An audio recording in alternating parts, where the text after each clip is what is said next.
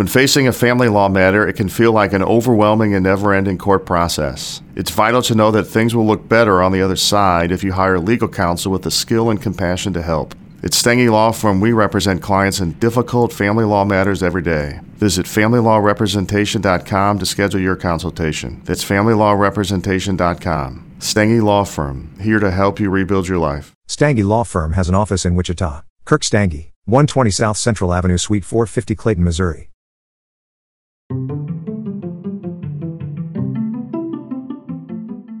Hello. If you are into conversations that are habitually disruptive, welcome to Confessions of a Crappy Christian, the Speakeasy edition. Okay, guys, welcome to another episode of the Speakeasy. I hope you had a great weekend. We are talking about women in the church today.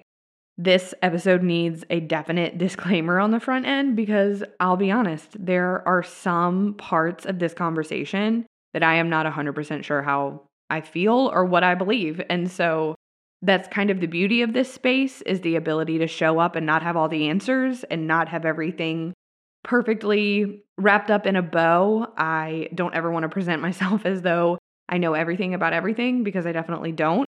And that is one of my favorite parts of my walk with Christ is that it is okay for me to have questions, that it is okay for me to be unsure. It is okay for me to look at what the culturally or denominationally accepted line has been on certain subjects and say, um, I don't know how I feel about that. So, as with every episode, there are parts of this that you will likely disagree with. There are parts of this that you probably know more than me about. That's really kind of the point is just to start a conversation amongst us and amongst you and the people that you're doing life with, and just give you a space to maybe look at this a little bit differently and ask some questions. So, women in the church specifically, right? There's plenty of scripture about women and about their roles and about their purpose. And it's a beautiful purpose and it is a beautiful role that we get to fill. It is one that I think has largely gotten, I don't know, it's gotten muddied and it's gotten mixed up across the spectrum in a bunch of different ways.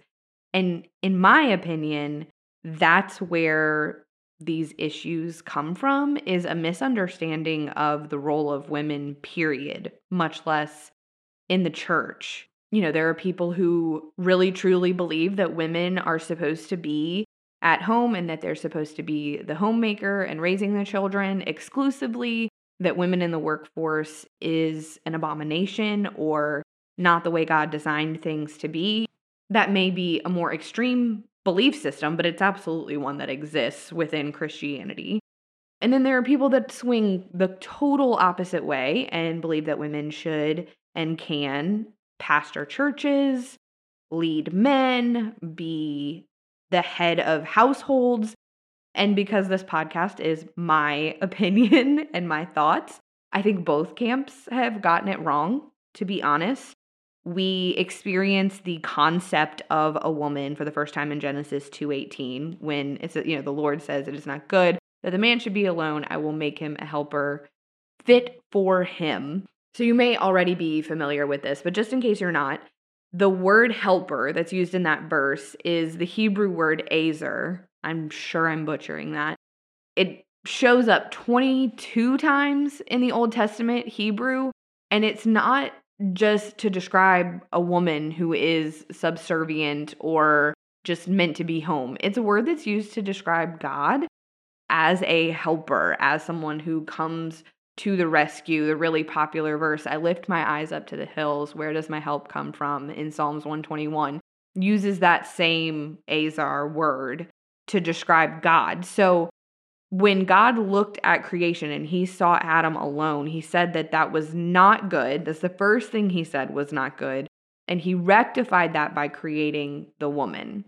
Now, throughout scripture, there are multiple examples of women who help, I'm using air quotes there, men in really direct, independent, incredible ways. One of my favorite women of the Bible is Jael because she did what had to be done and she drove a freaking tent stake through somebody's temple because it's what God told her to do. And that was how she helped Israel in her time. So, this idea of women as fragile and incapable and emotional and that they don't have anything to bring to the table and that they don't deserve a seat at the table bothers me significantly. In the same exact breath, I will say that I believe that a lot of our conversations around femininity and around women and around their positions have lost the thread of submission. And I know, I know, like we still, it's 2023 and we still get a little weird about the word submission. Let me explain where I've landed and then we're going to get into women in the church. I don't want to be a man. I don't want the responsibilities that come with being born a man because, in the beautiful, complex, ununderstandable design that God has created, men have a role to fill and women have a role to fill. I do think we spend an inordinate amount of time focused on what that is rather than living it out. I understand that you have to know what you're doing to do it, but it feels like there can be a lot of bickering across genders and across belief systems about this rather than action. And I think that that holds us back to a degree. But when I look at scripture and what it says about husbands specifically and men, I don't want that responsibility. Maybe there are people that are listening to this, I'm sure, that are just rolling their eyes so hard.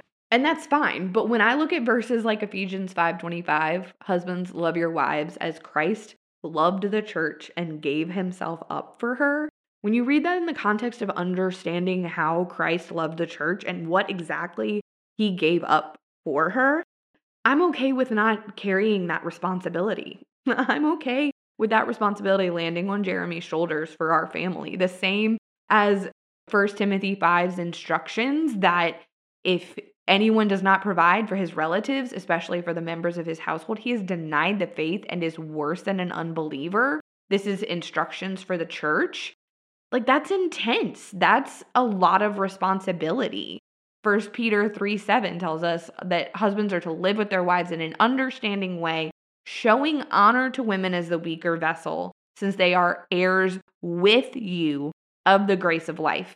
God created us different on purpose because the ways that he created us differently work together for his purposes so perfectly. Men have the responsibility of showing honor to women, to taking care of them, to providing for them, to being responsible for them, to leading the home. And if we're following this verse in First Peter that I was just talking about, they carry a lot of responsibility and we are equal heirs that's, I don't know. Sometimes I'm like, that feels like the better end of that deal. Yeah, maybe there are verses that exist that say that women can't hold positions of authoritative power within the church.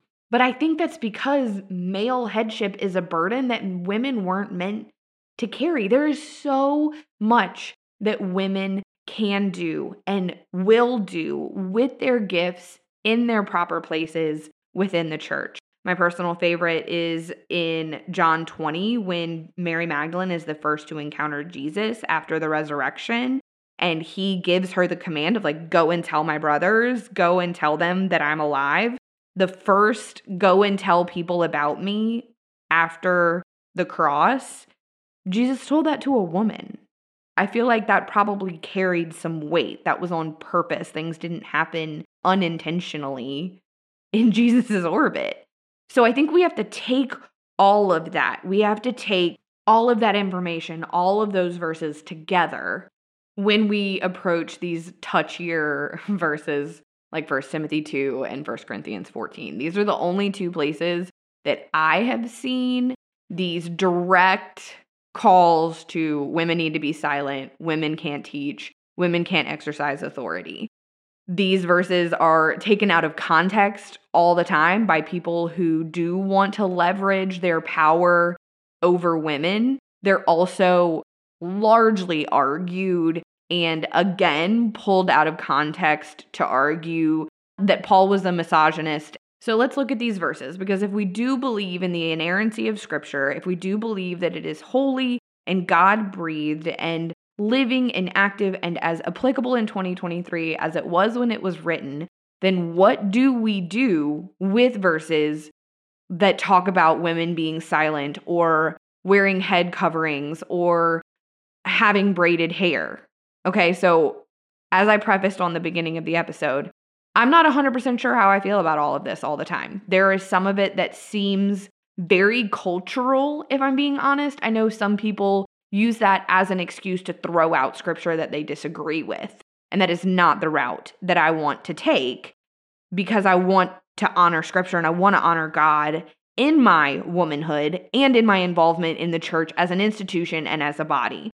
But some of these verses make that a little confusing and a little contentious. And I just feel like I'm constantly grappling between those two of some verses when I read them, I have audibly been like, what the frick? What does that mean? And not just about women, just in general. There are parts of the Bible that are confusing. And I believe that it is holy and God breathed and without error and applicable in our lives today. That's the way we're going to navigate these verses because some of them I have to believe are cultural and don't carry actual instruction for Christian women today. And on the other hand, I think that we see a clear dynamic between men and women across the board in relationship and specifically within the church that stays the same, that is pretty consistent no matter who it is writing and when they were writing and what they're talking about. There is a clear headship and submission. And that submission is not one of necessarily weakness, although we are lovingly referred to as the weaker vessel. I don't think that it is one of weakness. I believe that women as a helpmate are influential. I believe that they are powerful. I believe that they make an impact. I believe that God didn't create women to just float around and kind of not really have anything to say we don't see that exemplified in scripture. There are too many stories, Old Testament and New, of really incredible women of God that made a difference and an impact for the kingdom. The area that that gets a little gray is within the church and specifically teaching. Okay? So, one of the places this turns up is in Paul's letter to Timothy in 1 Timothy 2 instructions to men and women. So, 1 Timothy 2, pretty much 8 through 15. I'm going to read it. Therefore, I want the men in every place to pray, lifting up holy hands without anger or argument. Also, the women are to dress themselves in modest clothing with decency and good sense, not with braids, gold, pearls, or expensive apparel, but with good works as is proper for women who profess to worship God. A woman is to learn quietly with full submission. I do not allow a woman to teach or to have authority over a man. Instead, she is to remain quiet. For Adam was formed first, then Eve. And Adam was not deceived, but the woman was deceived and transgressed. But she will be saved through childbearing if they continue in faith, love, and holiness with good sense. I mean, maybe it's just me. Maybe you read that and you go, yeah, 100%. I'm down for that. I love that for you. Maybe you read it and you go, what the hell, Paul? Like, we're going to be saved through childbearing. I thought we were saved through grace, through faith. Adam was not deceived. The woman was deceived. Oh, so it was all the woman's fault? I'm pretty sure Adam got deceived too. He ate the apple too, right? So we got to take a deep breath. We got to put that stuff aside. We got to put our own, like, what the frick, Paul, aside and try to discern what this says and what it means and what the impact is for us. When facing a family law matter, it can feel like an overwhelming and never ending court process. It's vital to know that things will look better on the other side if you hire legal counsel with the skill and compassion to help. At Stange Law Firm, we represent clients in difficult family law matters every day. Visit FamilyLawRepresentation.com to schedule your consultation. That's FamilyLawRepresentation.com. Stange Law Firm, here to help you rebuild your life. Stange Law Firm has an office in Wichita. Kirk Stange, 120 South Central Avenue, Suite 450, Clayton, Missouri. Join us today during the Jeep Celebration event. Right now, get 20% below MSRP for an average of 15178 under MSRP on the purchase of a 2023 Jeep Grand Cherokee Overland 4xE or Summit 4xE. Not compatible with lease offers or with any other consumer incentive offers. 15,178 average based on 20% below average MSRP from all 2023 Grand Cherokee Overland 4xE and Summit 4xE models in dealer stock. Residency restrictions apply. Take retail delivery from dealer stock by 4 1. Jeep is a registered trademark.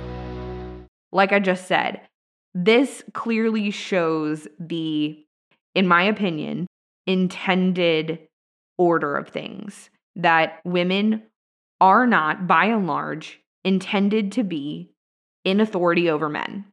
And I realize that that is a wildly unpopular opinion. I think I pretty firmly backed up why I believe that at the beginning of the episode. Here's my issue with taking these verses in First Timothy literally, believing that women are not allowed to teach men or have any authority over a man. Like, period, full stop. Because if you back up to verse 9, I have braids in my hair more often than not because my hair is dirty as sin and I don't want to wash it. Is that sinful? Because if we are going like word for word, taking this literally, what does that mean? Am I not allowed to wear pearls? Am I not allowed, allowed to wear gold?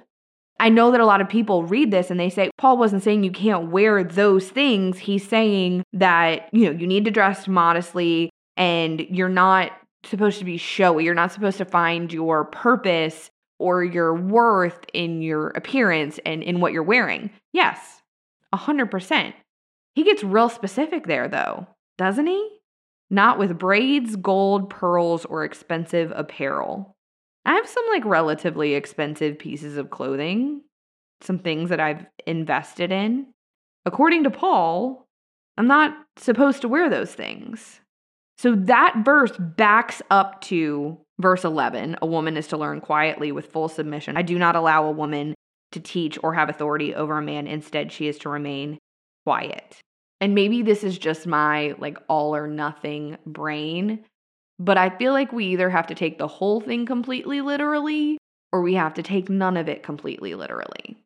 Okay? Like we can't explain away verse 9 about the braids and the gold and the pearls and then say, full stop, we take that women are not supposed to teach and are supposed to remain quiet completely literally. There have to be some cultural implications here, right? Now, the cultural implications that I have found in my research is that a lot of the temples that were being run at this time for other gods were largely woman run. The women were the priestesses, they were often prostitutes as well. There was a lot of sexuality in these temples and in the worship of these false gods.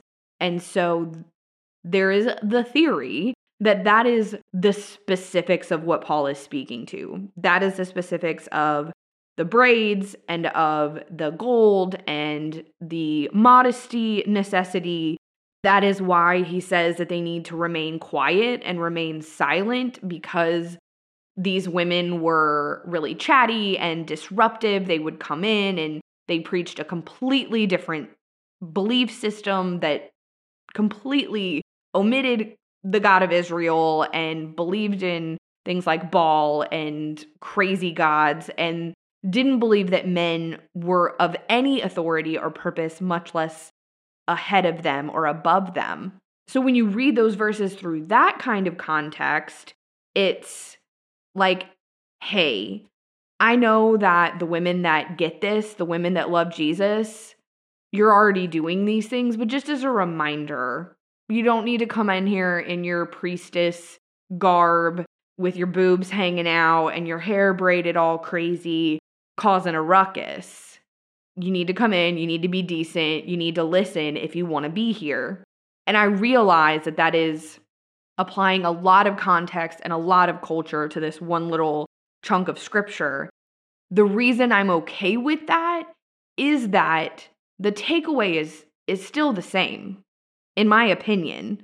I think Adam was formed first and then Eve oh, that women are meant to learn from men that we are not meant to be in places of authority within the hierarchy of the church.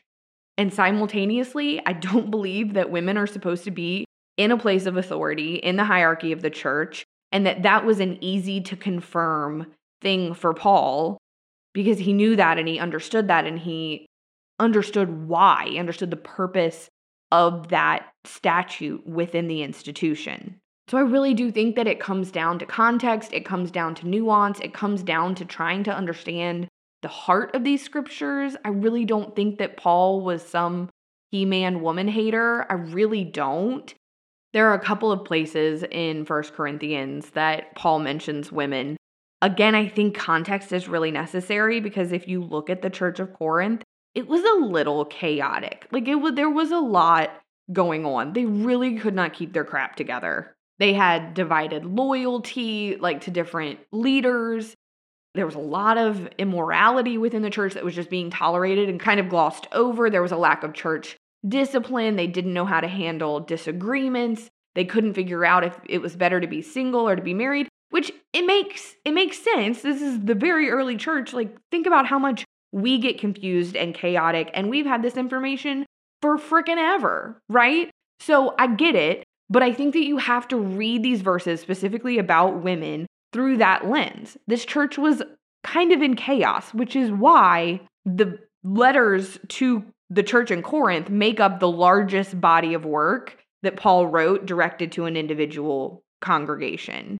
And it addresses areas that were problematic then that continue to be problematic today, which is again why we can't just throw stuff out that we don't agree with or necessarily immediately understand. We have to be willing to kind of do the legwork and dig into it a little bit.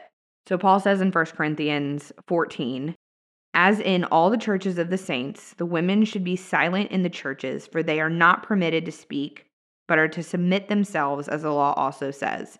If they want to learn something, let them ask their own husbands at home, since it is disgraceful for a woman to speak in the church. Don't you love that? That feels good, doesn't it? so, some people think that this was actually not Paul, that it was inserted. I'm going to not believe that because that will completely jack up my view of the Bible, probably in its entirety. Some people think that it was like a rebuttal to something else, which is it's all very confusing. Where a lot of scholars land on this one is that these instructions were given to wives specifically, not all women. The word usage in this verse and the fact that it references husbands specifically a lot of people think that this means that the command to remain silent was in general conversation among the congregation in conversations that would be better held amongst a husband and a wife in the privacy of their home.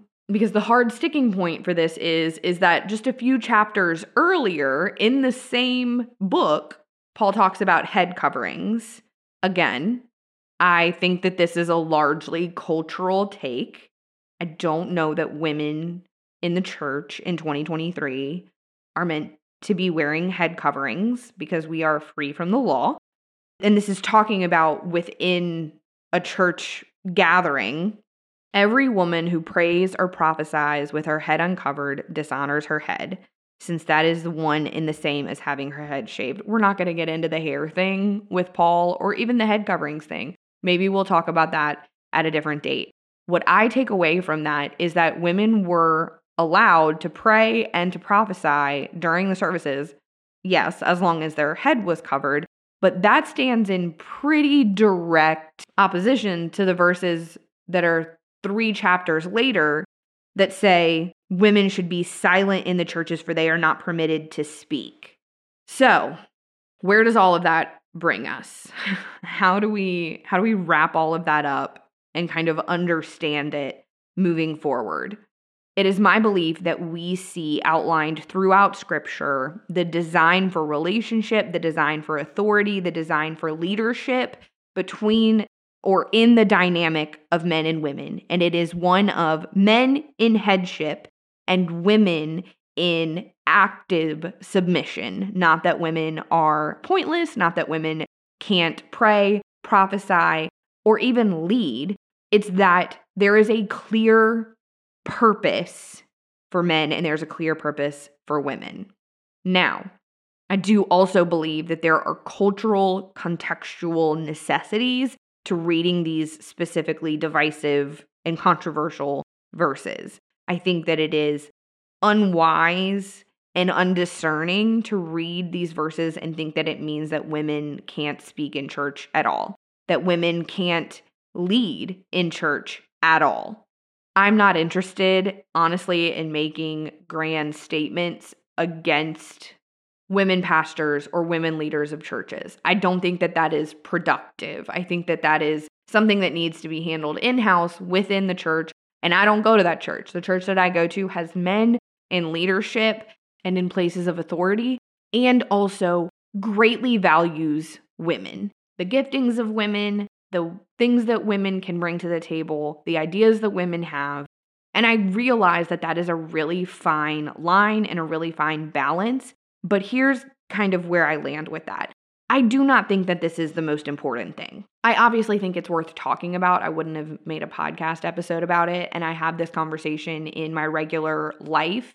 But I do think that it can serve as a distraction from more important things. I think when we get really down in the weeds of what we can and can't do and what people can and should do, we lose the thread a little bit. And the infighting can get so out of control that it'll rip a church apart.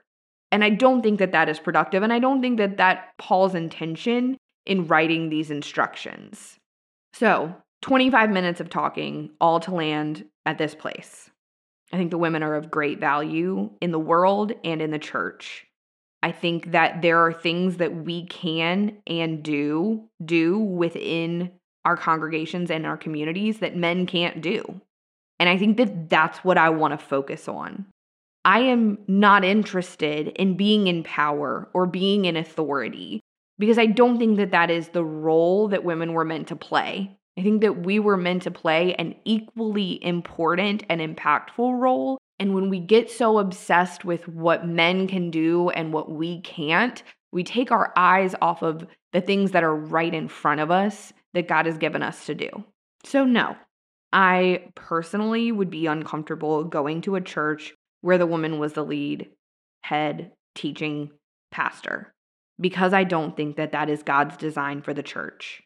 It's not something that I'm interested in getting in an argument about. I don't have a problem with if that's what other people want to do. It's just not the headship or the leadership that I want to be under at this point in my life. I'm also not going to go to a church that treats women like servants and like all they're good for is cooking and cleaning. Women deserve a seat at the table. Theology is for women community is for women and not just with other women. I think we were meant to be in community as a body with each other. So, as with a lot of things these days, I kind of land in this weird middle ground where I'm like, yeah, this is what the Bible says. And I agree with it because it's the Bible. And also, I think that there is some necessary context here that we need to take into account. So, hopefully, this was more helpful than hurtful. Hopefully, this made sense because it is a very jumbled, I don't 100% know how I feel about this all the time topic for me, but it is one that I wanted to talk about because I love being a woman and I love what we are capable of. Women are so powerful, we are so incredible when we have the Spirit of God within us. I love watching women run on mission and further the kingdom of God. And I want to equip us and encourage us to do more of that and not be worried about what position we do it from.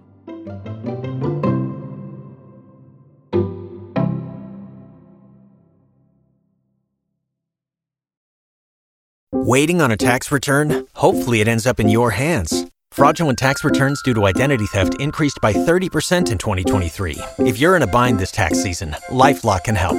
Our US based restoration specialists are experts dedicated to helping solve your identity theft issues. And all Lifelock plans are backed by the Million Dollar Protection Package. So we'll reimburse you up to the limits of your plan if you lose money due to identity theft. Help protect your information this tax season with LifeLock. Save up to 25% your first year at LifeLock.com slash aware.